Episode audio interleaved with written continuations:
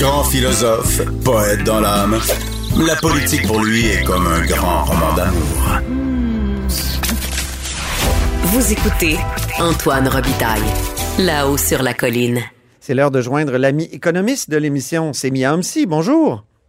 Bonjour. Sémia Hamsi est PDG de l'Institut du Québec. Commençons par parler de la nouvelle mode en politique, c'est de proposer des baisses d'impôts. Ça a été lancé par le Parti libéral de Dominique Anglade en fin de semaine, des baisses d'impôts donc pour la classe moyenne, mais des hausses d'impôts pour les plus riches. François Legault semble vouloir renchérir. Hier, il a dit qu'il serait aussi intéressé à explorer cette avenue-là. Mia, je te poserai clairement la question, est-ce qu'on a les moyens d'une baisse d'impôts?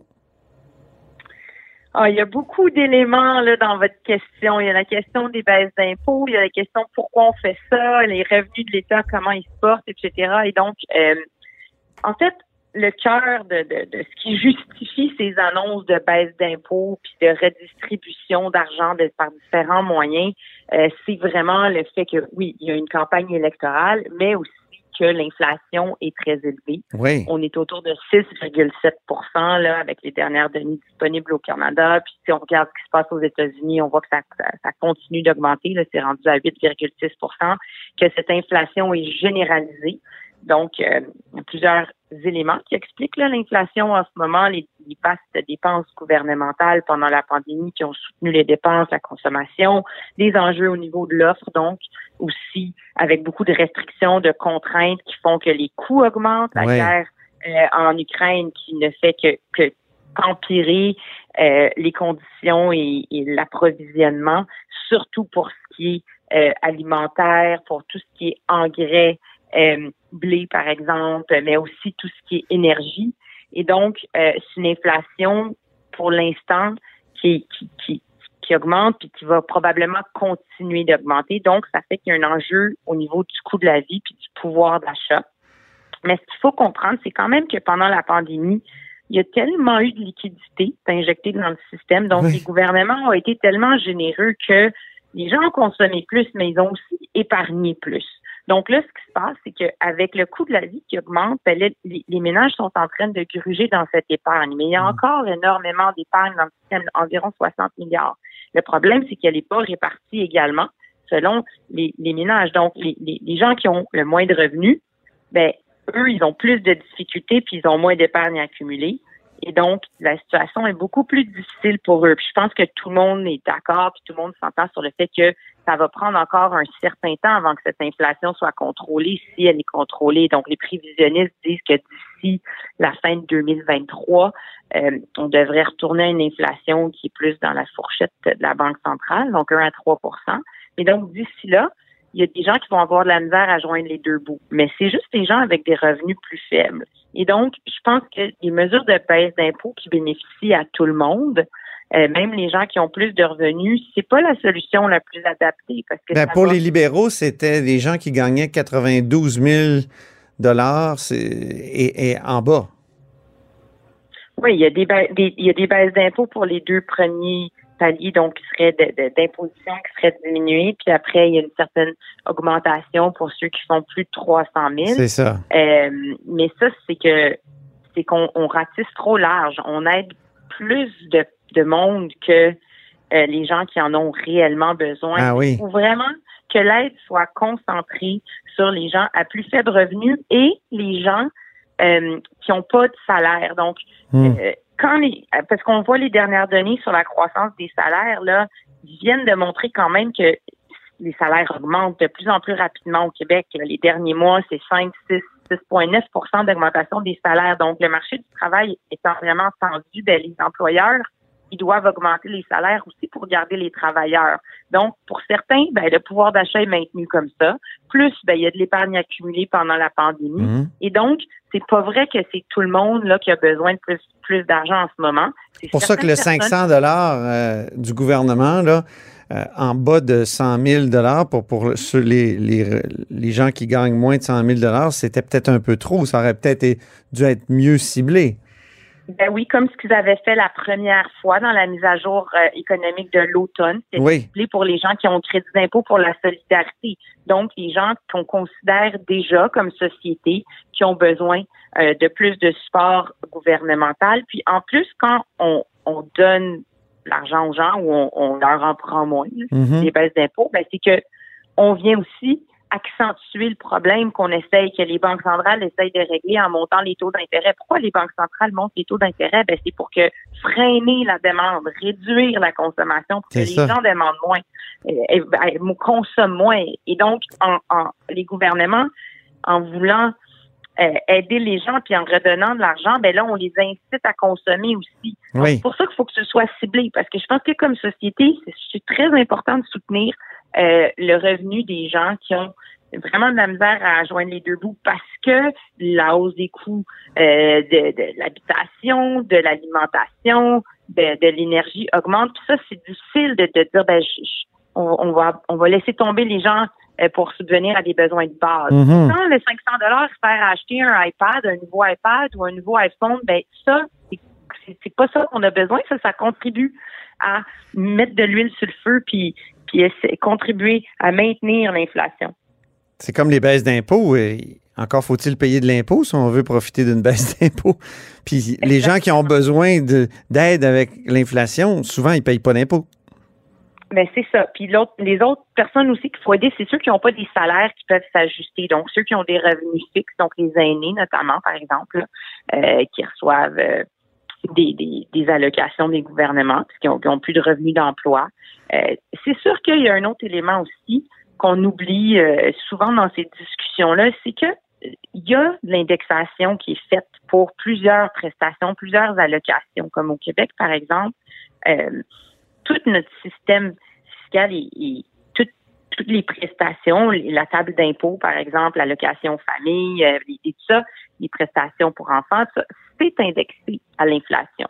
Le seul problème, c'est qu'il y a un décalage dans le temps. Donc, c'est indexé, disons, avec du retard par rapport à ce que les gens vivent. Donc là, les indexations que les gens vont avoir maintenant, ben c'est basé sur l'inflation il y a un an, disons, là, c'est de septembre à septembre, mais disons, pour comprendre, là, c'est disons, un an de décalage. Donc, c'est sûr que là, on a comme un trou, puis il faut trouver une façon de compenser les gens pour ce décalage-là dans l'ajustement des tables. Mais sinon, il faut pas être démesurément généreux parce que oui, l'État a plus de revenus, c'est vrai, mais on va aussi vivre un ralentissement économique à un moment donné et donc il faut garder une marge de manœuvre pour ça parce que monter les taux d'intérêt, donc pour contrôler l'inflation, a pour conséquence de ralentir l'économie. On le sait, on en est conscient. Le but en ce moment, c'est juste de ne pas avoir de récession, là. C'est d'avoir une économie qui, avec une croissance plus contrôlée sans aller en récession. C'est le risque d'essayer de contrôler l'inflation, c'est de créer la récession, c'est ça? Ben c'est ça le grand défi des banques centrales en ce moment, là. C'est un atterrissage en douceur. Dans le fond, on a réussi à traverser la pandémie. Puis là, on voit la piste d'atterrissage. La piste d'atterrissage, c'est quoi? Ben c'est contrôler l'inflation, revenir avec parce que là, l'économie bat son plein, là. Le Québec, surtout l'an dernier, on a eu une croissance économique exceptionnelle au-delà de 6 %. Donc, il y a de l'offre, il y a de la demande. Et là, ce qu'il faut, c'est essayer de rétablir l'équilibre entre l'offre et la demande. Parce que là, il y a trop de demandes par rapport à l'offre et donc, ça fait que l'inflation augmente et continue d'augmenter. Mais c'est sûr que les gouvernements vont devoir être responsables pendant la prochaine élection. On le sait déjà, on a vu l'élection en Ontario, on a vu en France aussi comment ça s'est passé. Ça va être un sujet central d'élection, le coût de la vie. Espérons que la vérificatrice, peut-être que la vérificatrice générale pourra faire quelques commentaires lorsqu'elle déposera son rapport électoral, parce que ça, c'est important, là. Ça va être un rendez-vous important au mois d'août. Ah oui, bien ça, on n'a pas eu la chance d'avoir ça longtemps, là. Ça va être le deuxième, je pense, rapport électoral là, qu'on va avoir. Et donc, ça, c'est sûr que c'est bien parce que ça fait le point sur les données les plus récentes juste avant l'élection. Puis en ce moment, c'est d'autant plus pertinent parce que les données changent tellement rapidement, le portrait évolue tellement rapidement. On le voit avec les rapports mensuels publiés par le ministère des Finances du Québec. Là, de mois en mois, ça s'améliore. au point qu'on va peut-être même avoir un surplus au lieu d'un déficit de plusieurs milliards. On va peut-être même finir l'année en équilibre ou en surplus. Donc, c'est les gouvernements ont des revenus, mais il faut faire le point pour savoir comment ça se répercute au cours des prochaines années. Puis l'incertitude est extrêmement élevée. Donc, c'est pas impossible qu'il y ait un ralentissement économique important au cours des prochaines années. Parlons d'immigration économique maintenant, parce que c'était le sujet de votre rapport à l'Institut du Québec qui a été déposé en début de mois. Donc, on a beaucoup, ça tombe bien, parce qu'on a beaucoup parlé d'immigration récemment au Québec avec les propos du premier ministre Legault notamment. Et le gouvernement s'était engagé à en prendre moins puis à en prendre soin. Mais dans les faits, le Québec en accueillerait beaucoup plus qu'avant. Et les nouvelles sont bonnes. Là, ils se trouvent un emploi, les immigrants, leurs conditions salariales s'améliore. Alors, est-ce qu'il y a juste des bonnes nouvelles de ce côté-là? Bien, en fait, il y a des bonnes nouvelles, mais il y a aussi des défis qui restent, qui persistent et qui s'amplifient, même dans certains cas. Donc, pour revenir sur l'introduction, là, dans le rapport, ce qu'on voulait mettre de l'avant, c'est qu'au Québec, on fait toujours nos débats sur... mais ça prend combien d'immigrants permanents au Québec? C'est quoi le seuil optimal d'immigrants qu'on devrait accueillir à chaque année? 40, 50, 60, 70 000. On a l'obsession des seuils. On a l'obsession des seuils, mais on a déjà fait ces rapports-là, nous. Puis premièrement, il n'y a pas de seuil optimal. Ça dépend c'est quoi qu'on regarde comme indicateur pour essayer de juger si c'est optimal ou pas. Mais deuxièmement, c'est que il y a de plus en plus d'immigrants avec des statuts temporaires. Donc, des immigrants qui ne sont pas permanents, qui ne sont pas inclus dans nos seuils. Puis, au cours des dernières années, si on remonte à, disons, avant 2015, il y en avait très peu. Donc, c'était normal qu'on n'en parle pas. Mais maintenant, ils représentent 64 % de l'immigration totale. Alors que, c'est énorme. C'est énorme compte tenu que si on se replonge là à 2012 à 2015, c'était 9 %. C'est rien. Ouais. Donc, c'est qui ces gens-là, en fait? C'est qui? C'est des étudiants internationaux qui viennent ici, mais qui ont aussi des permis de travail. Donc, ils travaillent ici. Et les travailleurs temporaires qui viennent par différents permis, là, les fameux PTET dont on entend souvent parler parce que les travailleurs agricoles, les aides ménagers viennent avec ce programme-là. Donc, c'est pour certains types d'emplois. Mais il y a aussi plusieurs programmes comme les programmes de mobilité internationale qui vont être pour des travailleurs plus qualifiés dans des secteurs, par exemple en intelligence artificielle, en TI, etc. Et donc, vu les enjeux de main-d'œuvre du marché du travail, puis vu les efforts d'attraction des étudiants internationaux de nos établissements d'enseignement, ça augmente à un rythme qui est très important. Pour vous donner vraiment un ordre de grandeur, là, en 2019, il y avait à peu près 94 000 immigrants, si on prend compte des permanents et des temporaires, mais 64 % c'était des résidents non permanents, donc des immigrants qui sont ici avec des statuts temporaires. Mm-hmm. Là, on parle d'économie, mais l'identité là-dedans, c'est pas des gens qui doivent apprendre le français, tout ça, ils sont pas soumis aux mêmes règles, d'après ce que je comprends. Bien, en fait, c'est pour ça qu'on voulait mettre cet enjeu-là ou ces données-là au jeu, puis que les gens puissent se faire une réflexion qui tient compte de ça. Parce que les personnes qui sont avec des statuts temporaires, premièrement, ils ont des situations plus précaires parce qu'ils sont dans l'attente, dans l'incertitude. Puis ça, quand on parlait tantôt des défis, les délais pour passer de statut temporaire à un statut d'immigrant permanent sont de plus en plus longs. Ils sont devenus tout à fait inacceptables. C'est rendu 37 mois. Donc, quelqu'un vient ici, il faut qu'il attende un certain temps avant de pouvoir déposer sa demande parce qu'on a rallongé les délais avant lesquels les gens pouvaient appliquer pour la résidence permanente qui ont été prolongés. Donc, après 1 ou 2 ans, on dépose une demande. Puis là, il faut encore attendre 2-3 ans avant d'avoir une réponse. Donc, c'est devenu tellement long que tous les permis de travail ou les visas d'étudiants expirent. On a des trous. Là, le gouvernement il réussit à un peu fermer ces trous-là, boucher ces trous-là, mais il n'y a aucune solution qui vise à régler les problèmes de base, qui sont des délais administratifs épouvantables. On sait aussi qu'il y a beaucoup d'enjeux de main-d'œuvre en région, mais qu'on ne réussit pas à attirer les immigrants pour s'installer en région. Et ensuite, il y a c'est ça. Est-ce que comment on fait pour avoir une vue d'ensemble beaucoup plus globale de l'immigration, puis qu'on fasse la réflexion comme il faut, pas juste se concentrer sur une petite partie, parce que de plus en plus, notre immigration permanente, c'est des travailleurs temporaires, donc des étudiants internationaux ou des gens qui viennent ici parce qu'ils ont un permis de travail avec une entreprise et qui décident de rester vivre ici. Mm-hmm. On exige le français.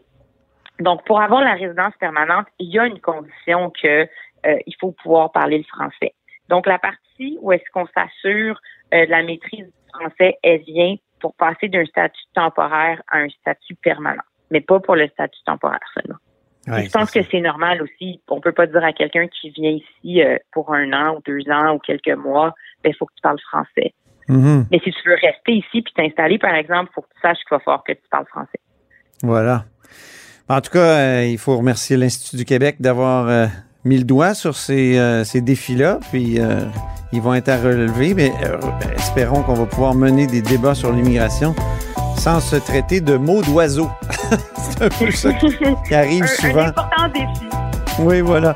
Merci infiniment, Sémia Hamsi. Merci, bonne journée. PDG de l'Institut du Québec. Alors, bon été à toi. Et c'est ainsi que se termine La Haut sur la colline en ce mercredi. Merci beaucoup d'avoir été des nôtres. N'hésitez surtout pas à diffuser vos segments préférés sur vos réseaux. Ça, c'est la fonction partage. Et je vous dis à demain.